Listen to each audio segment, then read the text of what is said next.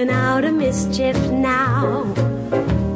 Really, I'm in love and how I'm through playing with fire. It's you whom I desire. All the world can plainly see. You're the only one for me.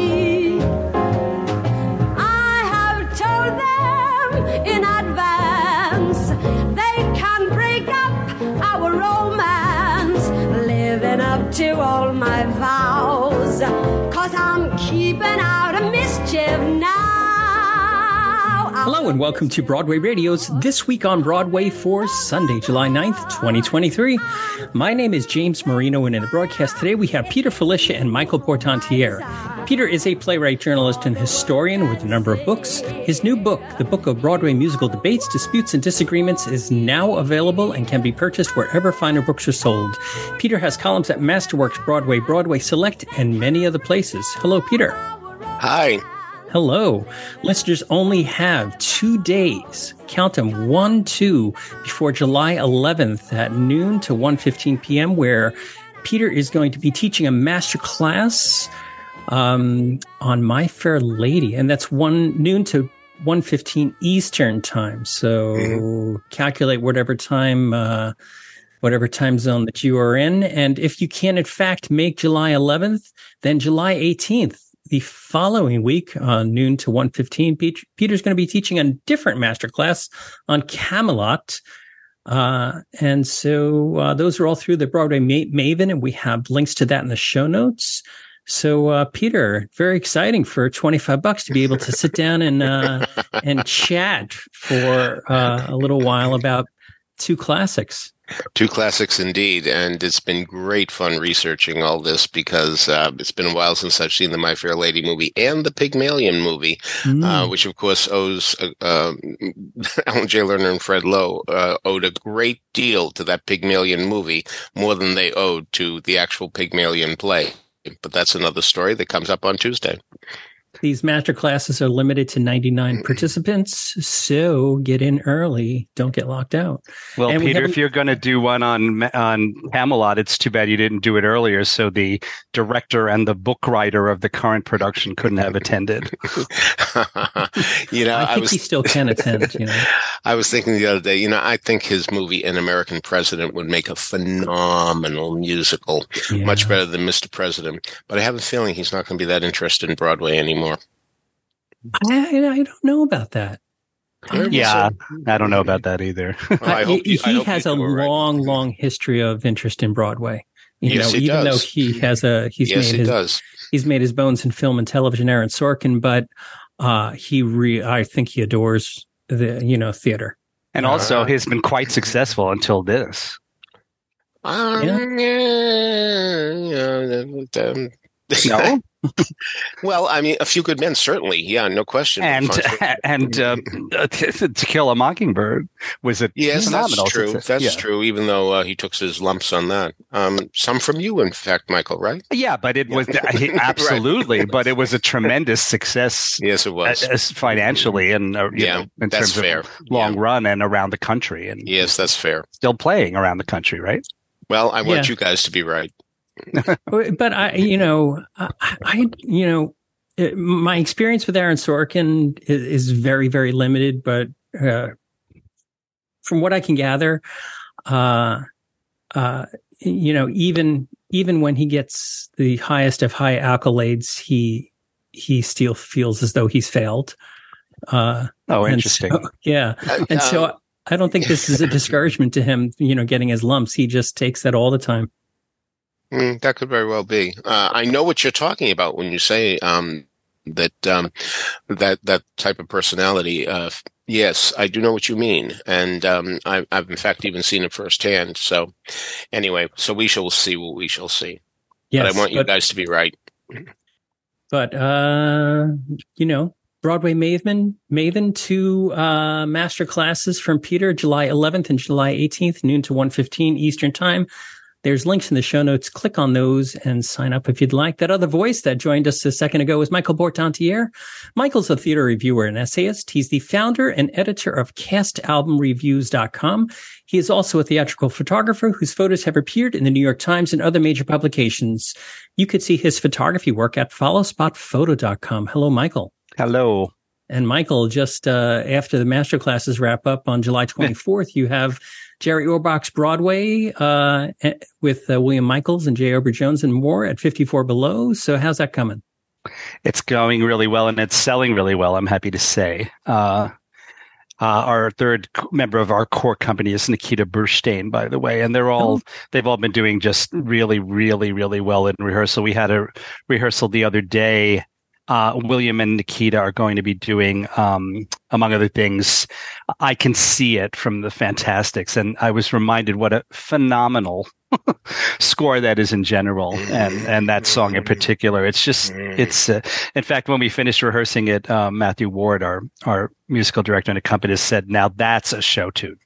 Mm-hmm. yes, and is. then and then William uh, rehearsed uh, her face from Carnival, which I, I believe he said he has done that the whole role. Yes, and uh, it is. I mean, just hearing him sing that is, I would say it's going to be worth the price of admission alone. So I really don't think, um, I really don't think anyone who attends this will be disappointed.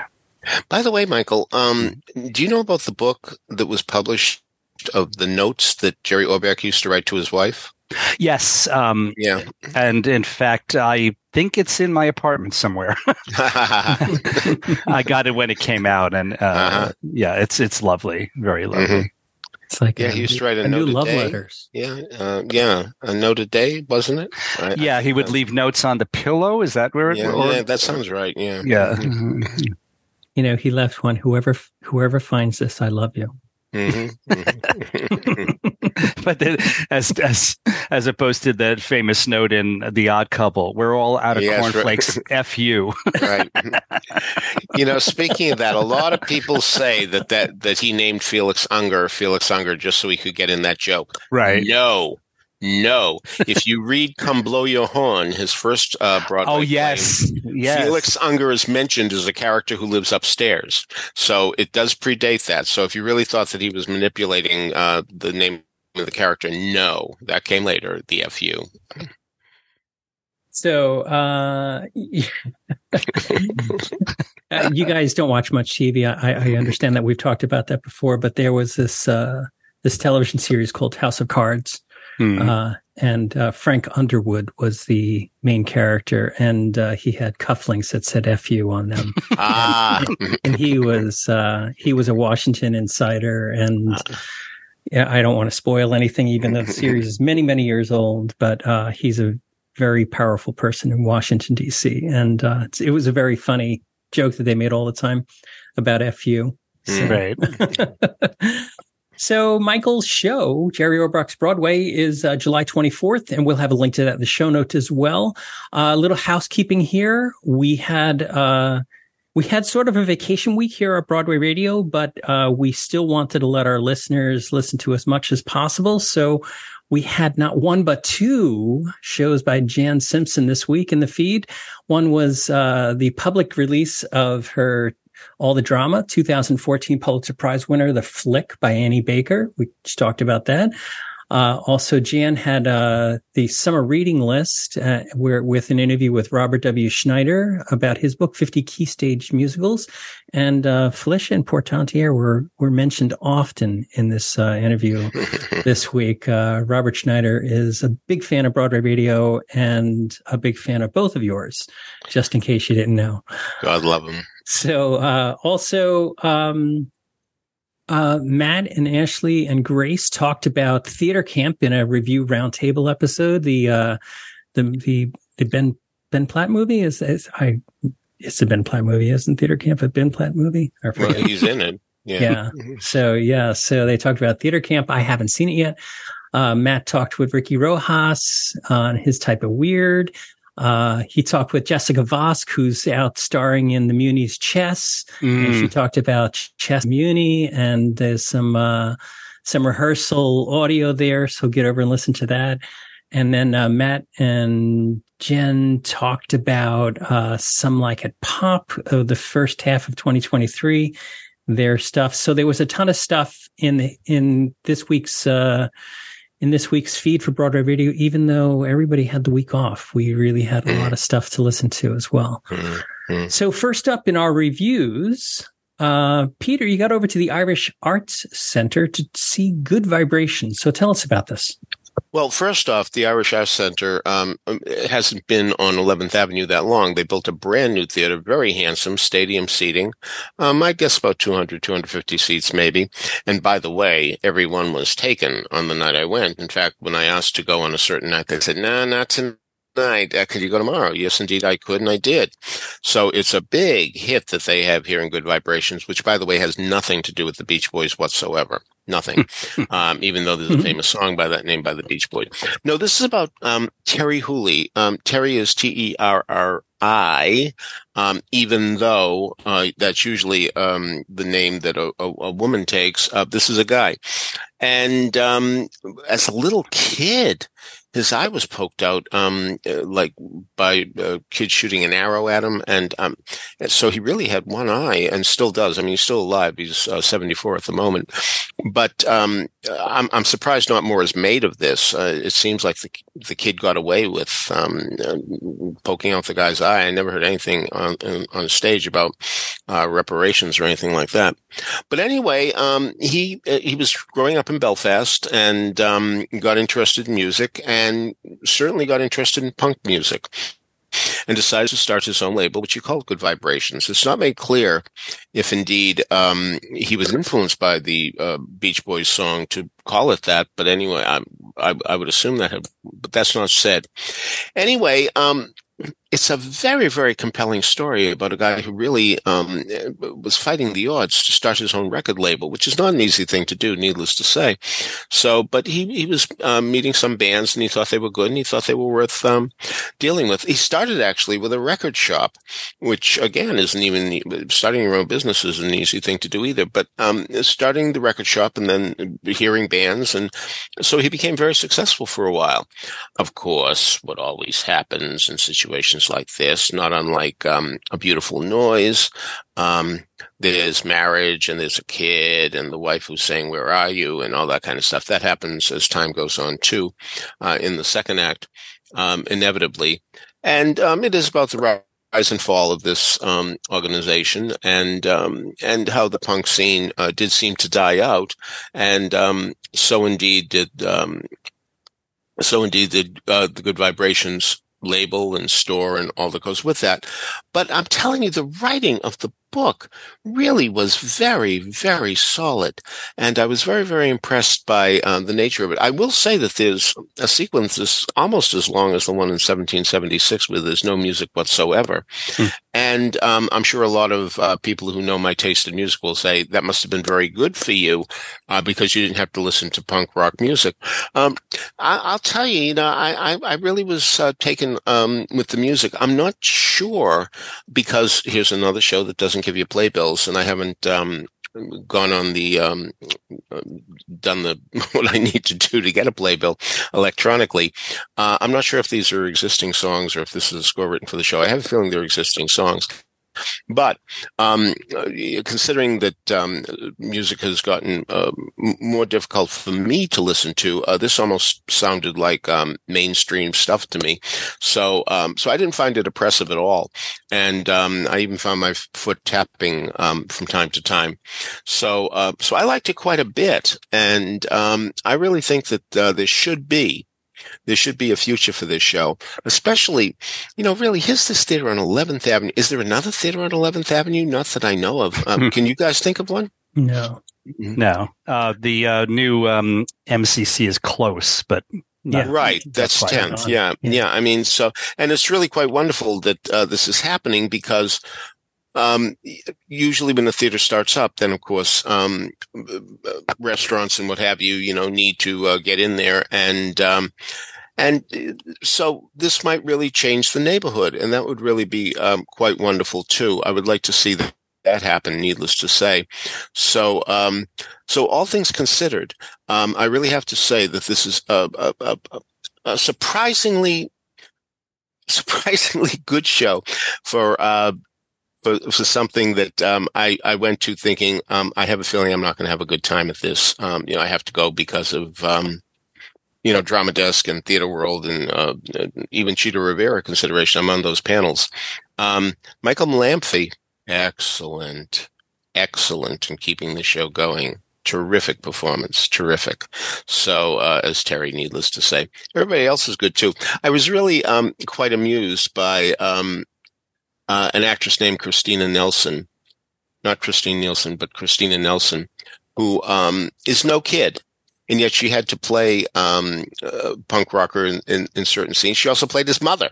I mean, you know, so, but mm-hmm. uh, she really made a very good adjustment, a very good adjustment indeed in going from one character to the next, and uh, was very convincing. Uh, she didn't seem as old as the mother when she was playing in the punk rock scenes, so I like that quite a bit. Yeah, I, th- I, I thought this was a worthwhile endeavor and um, a, a delightful surprise to me. All right, Peter, I did check it out. It is existing music. Uh, uh-huh. And uh, uh, music from Hank Williams, 90, The Observer, The Shangri La's, Love, Small Faces, The Outcast, Rudi, Fran O'Toole, The Undertones, The Jam, The Undertones, Protex, Rudi, the uh, Siouxsie and the Banshees, The Teddy Bears, Stiff hmm. Little Fingers, The Outcasts. Uh, it's funny Bono. you mentioned the teddy bears because, um, yes, uh, I'm old enough to have uh, been in the first wave of uh, rock and roll, as we called it then. We didn't call it rock; we called it rock and roll.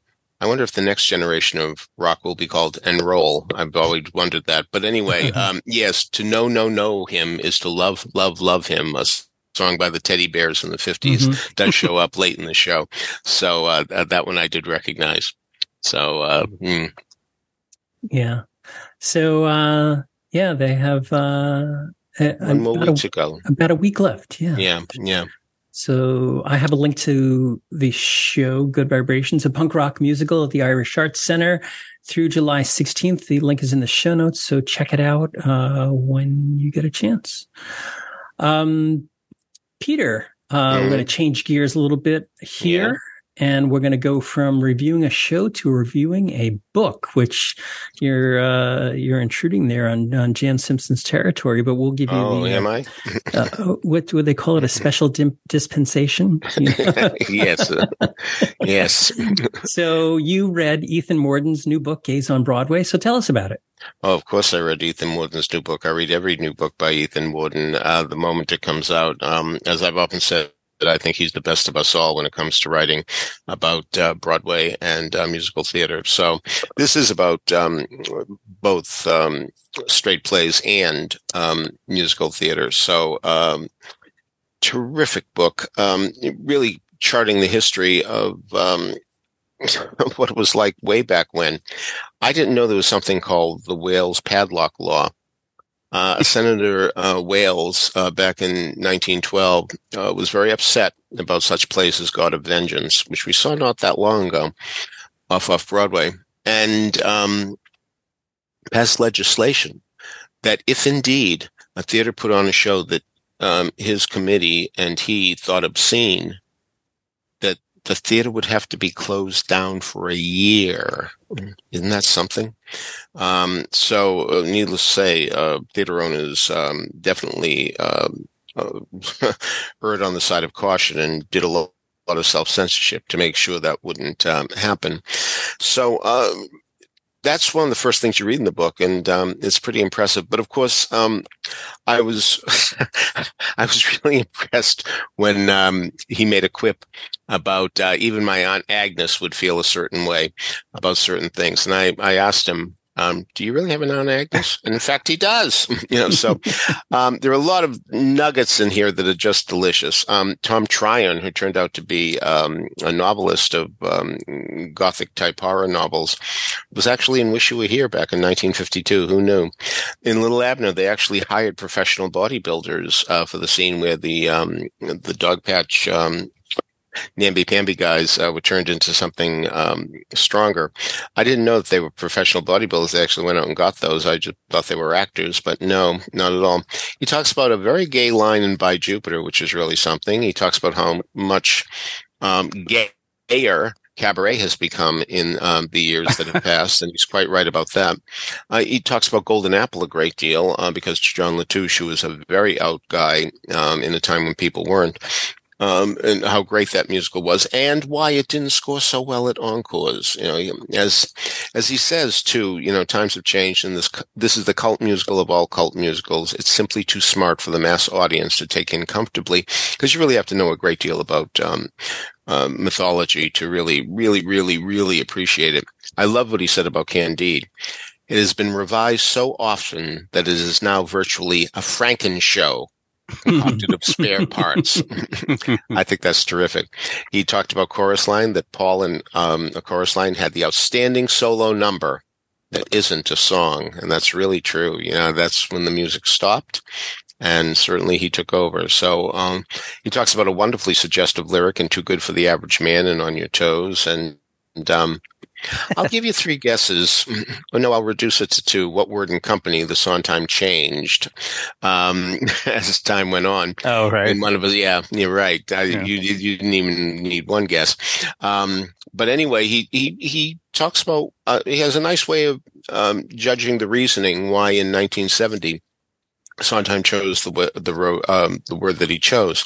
So, by the way, if you've ever been confused, and who hasn't, about what's the ultimate definition of a concept musical, and Lord knows there have been so many um, explanations of that one, he comes up with, um, I think, what has to be the definitive answer. Well, back to company. Um, uh, he, he, he, he said one of the um, surprising things about it for a show in 1970. I mean, any musical comedy about a guy and his friends and his dates usually is a lot of fun, and then he gets married. You know, and so company was very different in not doing that. You know, so you know, so many people have referred to Bobby as a cipher. Now, this is an example of what a great wordsmith Ethan Mordden is. You know, he could have used that term. We were all used to it Robert in the mus- is the musical's unfinished symphony. Oh, I think that's great. So uh, he talks about the fact that Put On Your Sunday Clothes and Hello Dolly could have a gay reading. Uh, that Villa on a Hill from Grand Hotel is a lovely ballad that was nothing less than a lesbian love song, which is certainly true. A funny, funny um, way of talking about Bette Davis leaving Two's Company, the review she did in 1952. um, how of all people, Oscar Hammerstein got in a gay joke in Pipe Dream. Maybe, maybe that's one of the reasons why it's the shortest running um, Rodgers and Hammerstein show. Who knows?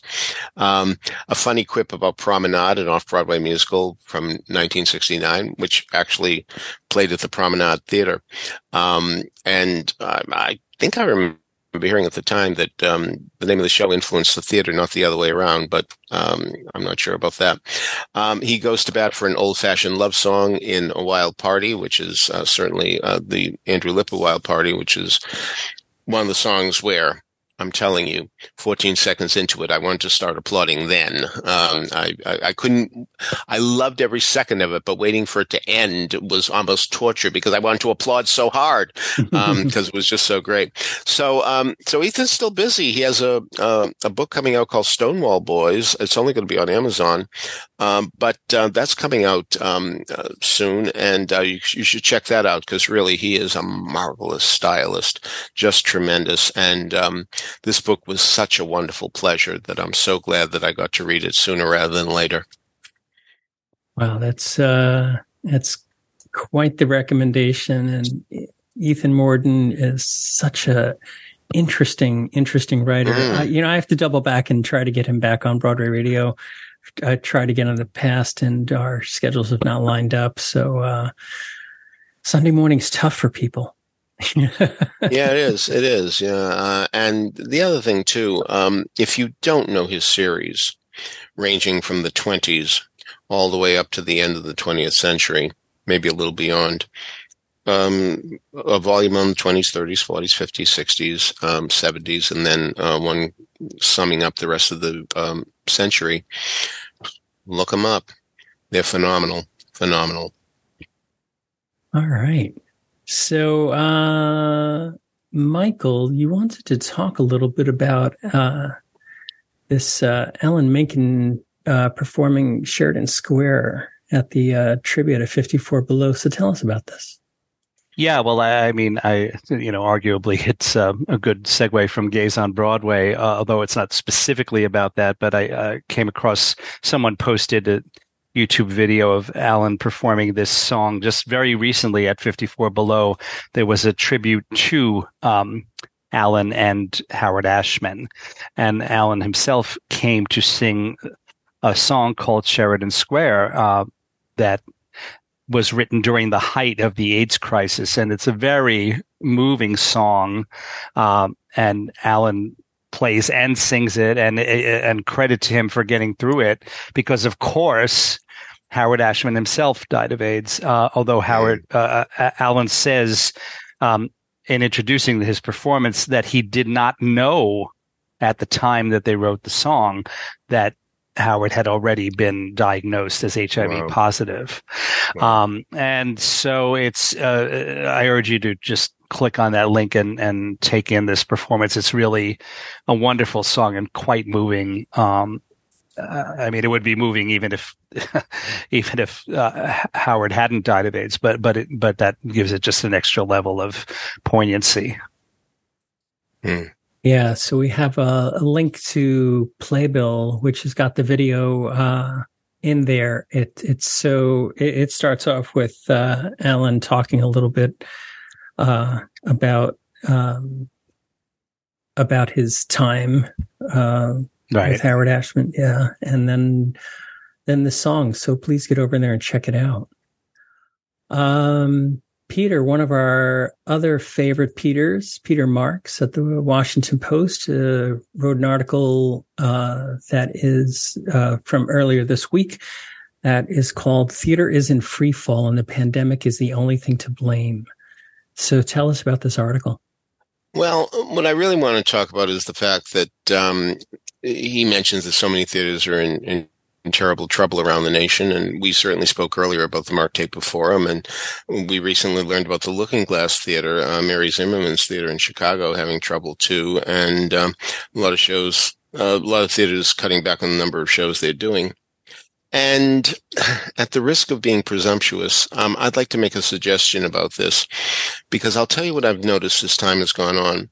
Whenever I've mentioned a show to people um, who are casual theater goers. There's almost an indignance in the way um, they answer me when they say, "I never heard of that."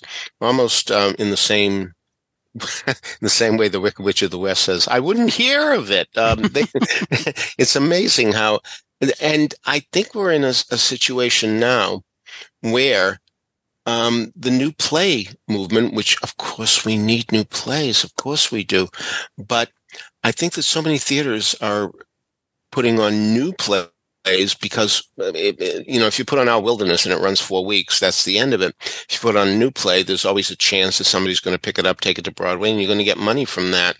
You're going to share in the revenue. That's part of the deal that happens in so many regional theaters and i understand that. But the point is i think we're in a time where people need to see plays that ring a bell with them. I'll never forget um, when um, Paper Mill announced its new season. This is like 20 years ago, maybe. I don't know. But anyway, the point is they said they were doing the sound of music. And I can't tell you how many people in the lobby were saying, Oh, we're going to be able to see sound of music. they were excited about it. I mean, I think that there is something about recognizable titles. And this brings me to Wayne Bryan in Wichita, which um, he's not there anymore. He was, he's retired. But as he always said to me, I can do one Maverick show a season. They'll let me do that. They'll indulge me in that way. But the other four or five I do have to be names they know. They'll trust me on one, but they wouldn't trust me on five new ones or even two new ones. I really don't think that that would um, uh, serve me very well or them very well. So I think for the moment, it may be a good idea for these regional theaters to have more recognizable titles for a couple of years and get the audience back because they'll say, Oh, I want to see that as opposed to what is it? That may be the answer. I'm not, uh, look, who says I have all the answers, but it, my experience, I really do think that there are, there's an audience for, um, older plays. And another thing too, I remember when my late great friend David Wolf was working for Telecharge, he said, what I've learned from talking to these people on the phone, people want to laugh. That's what they want to do. Mm. They want to go out and have a good time. So maybe some of the for for the next couple of years. I am not saying now and forever. I am only saying for the next couple of years, maybe it's a good idea to do recognizable titles that are comedies and get the audience back in that way, and then throw in a new play every now and then, just as Wayne Bryan did, and um, it may be the formula on how theater can come back. Maybe. I would absolutely agree that that's a large part of the answer. Um, uh, another thing you can do is if there is going to be a new play, it helps if it's about a h- historical figure that the audience knows. Uh, things Mhm. of that. Yeah. I think uh, it's a stereotype, but I think it, you know, stereotypes often Yeah. tend to be true. True, that Mhm. that um, you know that there it was uh, and less of it now. This uh, theater going audience in New York uh, that were that would be up for anything. Uh, Mhm. You know, Mhm. uh, and I, I and I think it's true uh, that the general public, uh, whether in the metropolitan area or in Iowa, you know, um, Mhm. is just not do, doesn't think in quite the same way. So it's only natural that uh, familiarity is something that they look for, uh, uh, something that they already know that they like it, and especially now more than in the past because ticket prices are much higher than they used to. Mm, mm. So I, I Mm. completely agree with that, Peter. Uh, uh, okay, good. Thanks. so the uh, uh, this is not just a one-off thing. Uh, I just wanted to point out to our listeners that we'll talk. So this article uh, uh, by Peter Marks is from the Washington Post. And in the Chicago Tribune, we have Lookingglass Theater will pause shows, lay off staff.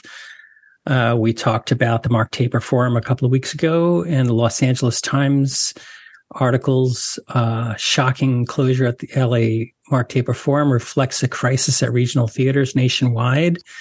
Uh, our friend Charles McNulty at the Los Angeles Times then wrote a follow up uh, earlier this week that the theater going habit is broken. How do venues get people back in the seats? And lots of people are ringing the ringing the bell of alarm uh, right here. And uh, I think that every idea is a good idea. We have to start trying something because we are in a crisis. In Yeah, uh, and and you know the other thing too, um, in terms of that out of the theater going habit, I don't think that's it. I really think it's a case that they don't want to see what they don't want to see. Mm, yeah, and and I almost forgot to mention, uh, as I told you guys earlier, I'm going to see Grease at the Argyle Theater in, in Babylon, Long Island Mhm. today. Mhm. And as uh, we've discussed before, they have had a, a happily a, a huge turnaround, uh, and it seems precisely because they've been doing more well-known titles in uh, in recent months and and uh, seasons.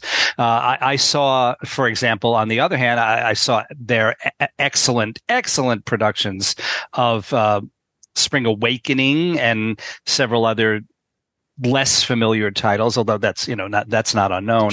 But I mean, they sure. did they did uh, for heaven's sake, they did Here's Love, didn't they? Uh, you know, uh, and uh, there there were lots and lots of empty seats. But when I went to see West Side Story, it was full.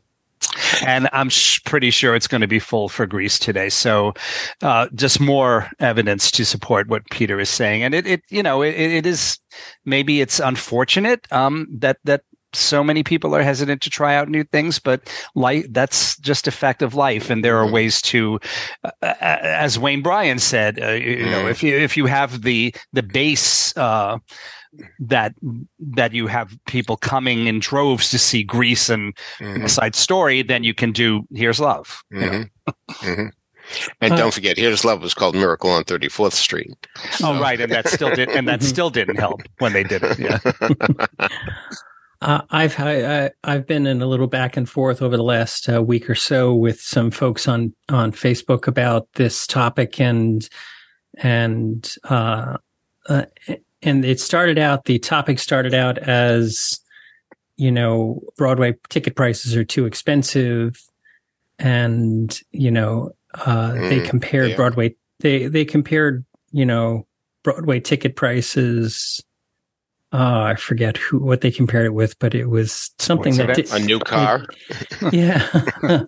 well, they didn't. Uh, uh, they compared it against something that I, I, felt like was out of the category, and I compared it to sports events. I'm like, oh yeah, you know, uh-huh. if you go a Yankee ticket, a Met ticket, a New York Giants, New York Jets tickets, a Knicks and the Nets tickets, a Rangers and Islanders tickets, yeah, we're all talking right. three, four, five, six hundred dollars sure, a seat. Sure, sure. And you know, sure. Uh, I said in in many cases, a, a Broadway ticket could be, you know, much, much less than that. You know, certainly mm-hmm. Mm-hmm. some of the Broadway premium tickets are crazy expensive as yeah, well. Yeah, yeah, yeah. But, uh, but if you can, if, you know, you compare these things, that's one thing.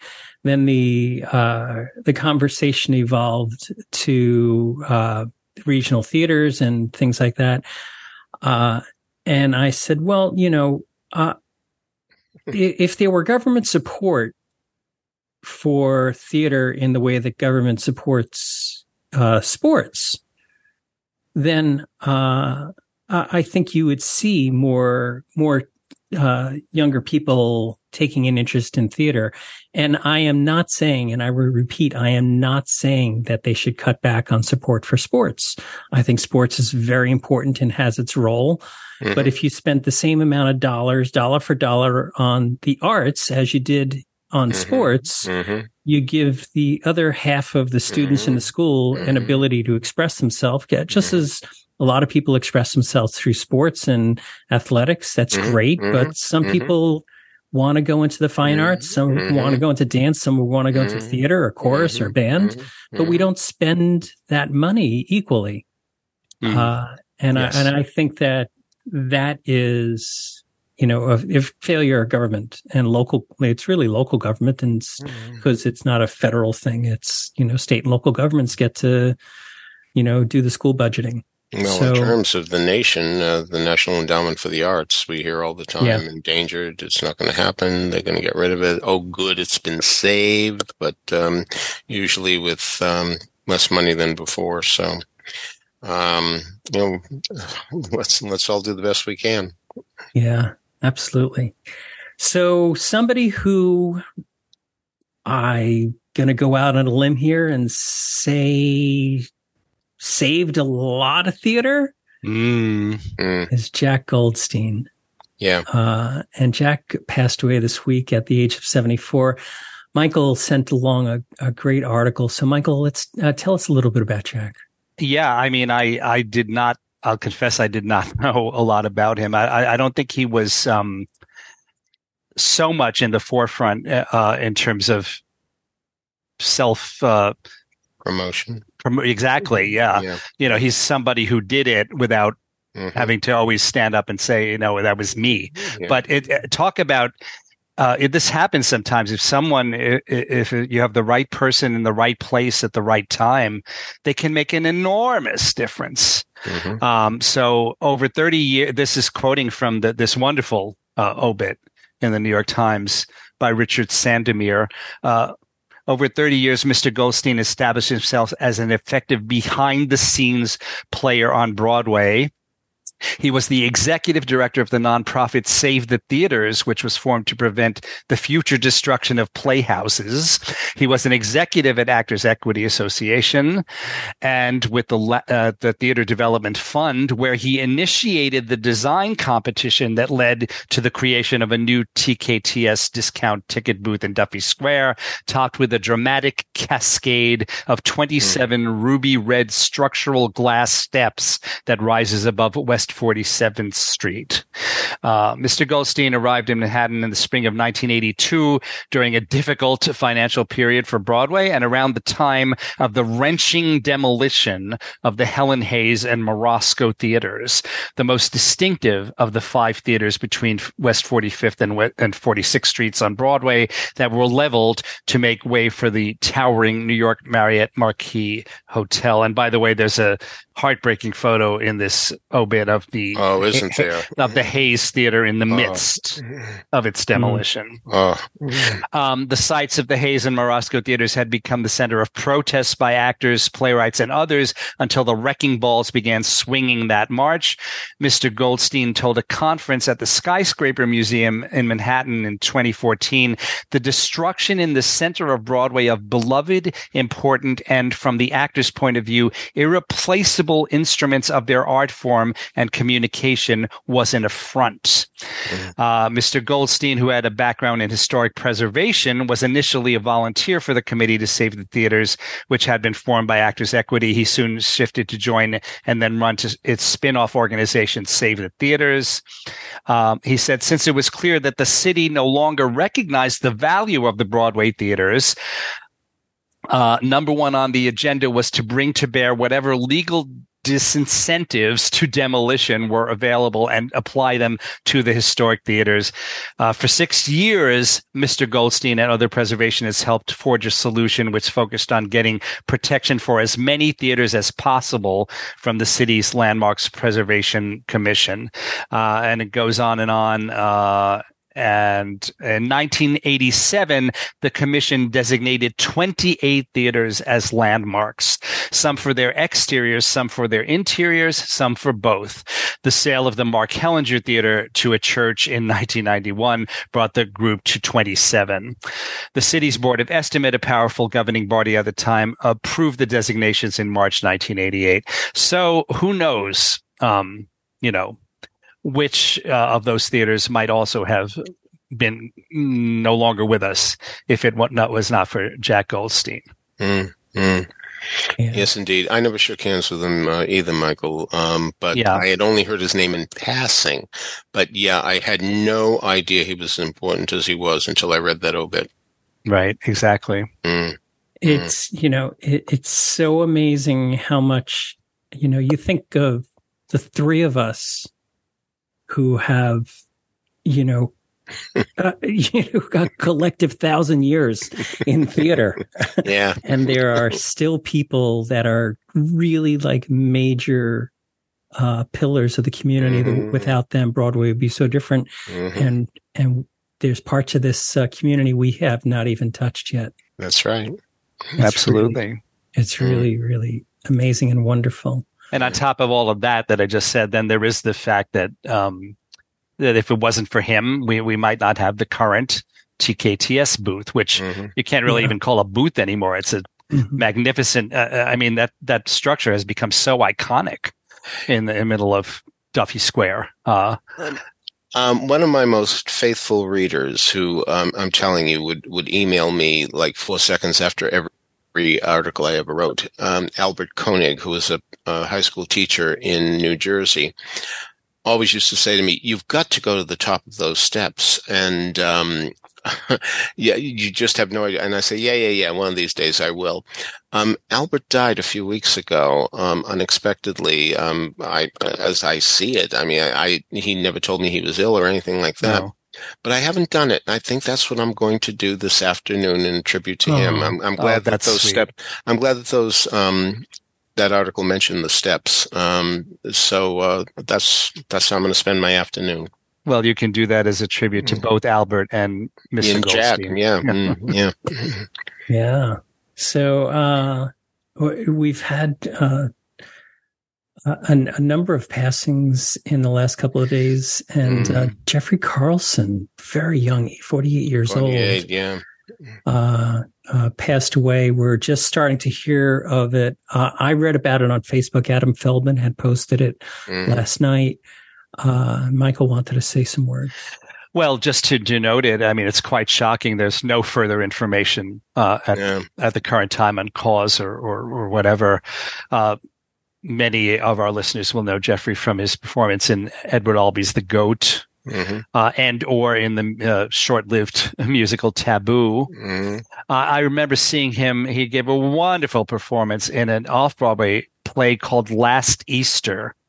That starred Veanne Cox. Did either of you guys see that? That doesn't ring a bell. No. Oh, it No. was a wonderful play. Uh, Veanne Cox played a, a character who, with a terminal illness, Wow. and uh, Jeffrey had a wonderful supporting role in that. And I also was reminded that he's featured in that documentary on the Juilliard School uh, Okay. that uh, I think was. Well, I saw it on PBS. I'm not sure if it was created originally for PBS, Mhm, uh, but mhm, that that is a really great. Marion Seldes, of course, is in it. Um, mhm. Bradley uh, Whit, Whitford. Bradley Yeah, Bradley Yeah. Whitford. Yeah. uh, and and lots of uh, you know a lot of p- other people who were associated with Juilliard and and Jeffrey was chosen to represent the uh, I guess the people you know the the acting because Julia is not, uh, Juilliard is not just acting it's also uh, music and and uh, you know uh, it's and etc. Uh, but he was chosen as one of the chief representatives of the acting area of it. Mhm. Um, so he, yeah, he had, well, anyway, he uh, seemed to have a, a huge career ahead of him, but then I'm not sure exactly what happened, uh, where he, um, cause he, ha- as far as I know, he had not been active for, for a Yeah. while. Yeah. Yeah. Yeah. Mm. Yeah. So, uh, yeah, I have uh, some links to things, but we don't know really more information about what had happened. No. But And then on the uh, on the other end of the uh, of the age spectrum, at 93, um, Betty St. John, the original Liat in South Pacific, has died, Mm. uh, and that was her major credit that everyone would know. Uh, our friend Josh Ellis pointed out it, it's it's kind of cool to think that when sh- she w- was sitting there um, at the Maje- Majestic Theater, right? Mhm. uh, uh, having William Tabbert sing "Younger Than Springtime" to her. That was the first time anyone had heard that, that song, you know, and also "Happy Mhm. Talk," which she Mhm. performed, uh, Right. uh, not sang, but Right. did a little finger finger dance to. um, so yeah, uh, uh, just wanted to recognize her passing as well. Mhm. Mhm. Okay, so that uh, wraps it up for this morning. I wanted to also ask Peter and Michael, what are your plans for the summer? Your theatrical plans? You getting out of town? Uh, Michael, you heading up to P Town? Yes, I, I've been going uh, in recent years. I've been going uh, the just before Labor Day, that week before, uh, because that's when Marilyn Maye has been performing out there. Mm-hmm. So uh, I like that time of year anyway, and and it's a bonus, a huge bonus that that's when she's performing. So I'll be headed up there. That's my only uh, major trip that I have planned at the moment. It's my time of year. Isn't that how it goes? and uh, Peter, you're heading out of town uh, a few different trips. Yeah, um, I'm going to Texas to see Stephen Cole and David Crane's Go in Hollywood. Um, uh, I'm big fans of theirs, and um, certainly Goodspeed to see Summer Stock, and maybe even Niagara on the Lake um, to see um, the Apple Cart, uh, a George Bernard Shaw play that has uh, escaped me in all these years, uh, and entirely possible to go back to the Pennsylvania Shakespeare Festival to see uh, Robert Cuccioli uh, play Prospero in The Tempest. Oh yes. So those are those are possibilities, and um, and maybe more. We'll see. All right. That's great. All right. So before we wrap up for today and do our trivia musical moment, I want to remind everybody that you can subscribe to these broadcasts by going to the front page of BroadwayRadio.com. There's a subscribe link. That way, each and every time we have a new episode of This Week on Broadway, it'll be automatically downloaded to Apple Podcasts for you. Of course, you don't have to listen to us on Apple Podcasts. There's many ways to get us. You can get us early and, su- and support Broadway Radio's offerings by going to patreon.com. That's P-A-T-R-E-O-N dot com slash Broadway Radio and support us and get our podcasts early and have special access to all of our stuff. Um, we are, can also be found on Spotify, iHeartRadio, TuneIn, Stitcher, Google Play. Oh, Stitcher's going away. So I have to change that. So Stitcher is, um, Stitcher is transitioning to a different service. Uh, Mm. so, uh, contact information for Peter, for Michael, and for me can be found in the show notes at BroadwayRadio.com, as well as links to some of the things we've talked about today. So, Peter, do we have an answer to last week's trivia? Another opening, another show in Philly, Boston, or Baltimore goes one of musical theater's most famous opening numbers. Named the last Tony winning Best Musical to have respectively visited at least one of these tryout cities. Well, Moulin Rouge was in Boston in 2018, so that's reasonably recent. But you have to go back to 1974 to find a tryout that played Baltimore and Philly. And ironically enough, it was the same show. It was The Wiz. Isn't it amazing that The Wiz not only played Baltimore and Philly, but Detroit too, that it went to three tryout cities. And as somebody who was at that very, very, very, very, very first performance in Baltimore. Let me tell you, it was a mess. And I guess it needed every bit of those um, additional tryout performances to get itself um, ready for Broadway. Steve Bell was the first to get it, followed by Alex Lauer, Jay Aubrey Jones, Josh Israel, Brigadude, Christine Chen, Sean Logan, Paul Whitty, and Robert Lobiondo. And Tony Janicki? Well, he was otherwise engaged on a cruise to Alaska, rubbing elbows with Seth Rudetsky and ah. Hampton Callaway, among others. Maybe this week he'll be back in the fray. All right. This week's question. A well regarded production of the 1960s recorded a Broadway revival cast album, which filled a void where there was no original cast album. For seven performers in this show, it was not the first time they recorded a cast album. What was the revival? Who were the seven? You don't have to tell me what um, shows they had recorded previously. I'll do that for you next week.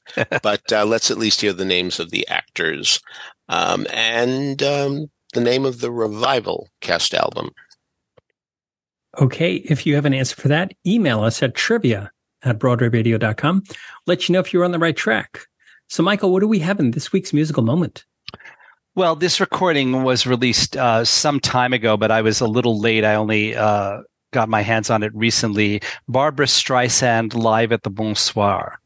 Uh, as I'm sure many of our listeners know, uh, Barbra's recording debut on the Columbia label was to have been this live album, which was recorded in November 1962 at the Bonsoir, uh, a nightclub that was in Greenwich Village, but no longer exists. Um, and apparently, uh, they were happy with when they all listened to the tapes. They were all happy with Barbra's performance, but not uh, completely happy with the technical quality of the recording. But of course, um, since that time, technology has gotten to the point where they felt they were able to uh, go back to the tapes and and remaster them and clean them up, and and uh, they this CD has finally been officially released, uh, and everything sounds really great to me. Um, uh, several of these tracks had actually been released on Barbra's uh, f- just for the record compilation quite some years ago, but uh, this has about at least twice as many uh, tracks as that. Uh, so I, I, would I would urge you to pick it up. And and uh, not surprisingly, uh, because we're talking about November 1962, um, many of the tracks are songs from musicals. Um, so our opener uh, is a song, our, our, our opening music today, uh, a song which was not originally written for a musical, but it did end up in Ain't Misbehavin' years later because the song is uh, Keeping Out of yeah, Mischief, mischief no, by yeah. Fats Waller. And our closer is a beautiful uh, recording rendition of much more from the Fantasticks. Mm-hmm. Uh, this again is a live recording from 1962. Barbra then, uh, not long after, re-recorded it for a, a studio album uh, that was issued by Columbia, and she has been on the Columbia label since the beginning and and and remains there. Uh, so that's an that's an amazing uh, record of, mm-hmm. longevity uh, mm-hmm. for an mm-hmm. artist on on mm-hmm. you know in any respect, and, and, mm-hmm. certainly on one level level. Um, I, I I think you will love this these live performances if you haven't already heard them. So give a listen. All right. So on behalf of Michael Portantiere and Peter Filichia, this is James Marino saying thanks so much for listening to Broadway Radio's This Week on Broadway. Bye-bye. Bye. In a golden gown and her fortune told. Just once, just once, just once before I'm old. I'd like to be not evil, but a little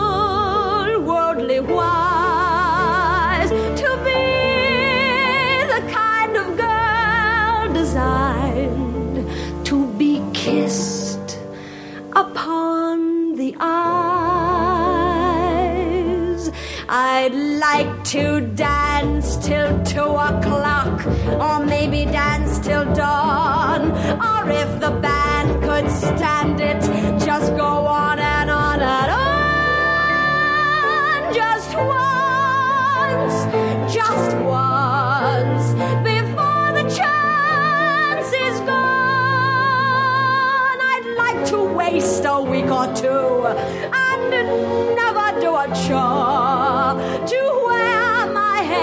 unfastened so it billows to the floor.